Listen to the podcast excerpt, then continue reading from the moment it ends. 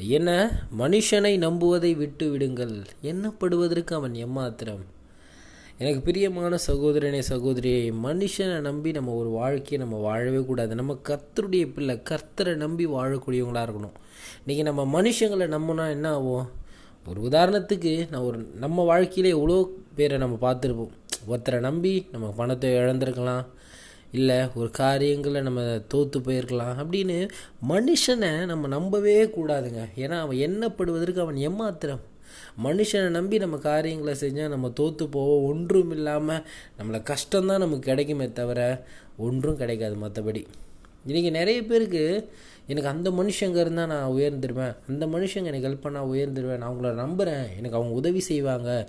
அவங்க எனக்கு காரியங்களை செய்வாங்கன்ட்டு மனுஷன் மேலே மட்டுமே நம்பிக்கை வச்சு ஒரு வாழ்க்கையை வாழ்கிறேன் இல்லை ஆண்டவருடைய பிள்ளைங்கன்னா இப்படி ஒரு கேஸு ஆண்டவரை நம்புவேன். ஆனால் இந்த விஷயத்துக்கு நான் அவங்கள நம்புவேன்.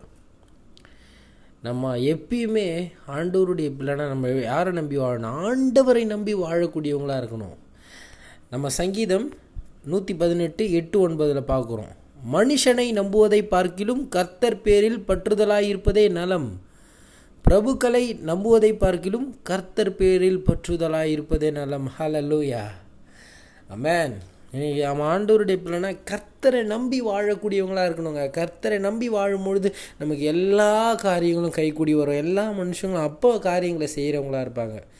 ஆனால் இன்றைக்கி நம்ம என்ன பண்ணுறோம் மனுஷனை பார்த்துட்டு கர்த்தரை விட்டுடுறோம் உயர்ந்த மனுஷன் அவங்க நமக்கு இருப்பாங்கன்ட்டு அவங்கள நம்பி போகிறது ஏன் ஆண்டவரை நம்புறது இல்லை நீ ஆண்டவருடைய பிள்ளை தானே உனக்கு ஆண்டவர் உன் கூட இருக்கார்ல நீ ஆண்டவரை நம்ப மாட்ட. இன்னைக்கு ஆண்டவரை நம்பி வாழ்கிற எந்த ஒரு மனுஷனும் வெக்கப்பட்டு போவது கிடையாது. கர்த்தரை நம்புகிறவன் செழிப்பான். கர்த்தர் அவனை உயர்ந்த இடைக்கலத்தில் வைப்பார்.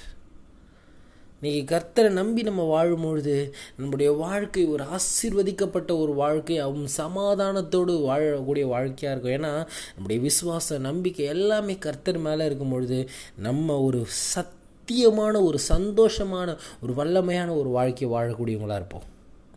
நம்ம இறைமையாக நூற்றி பதினேழு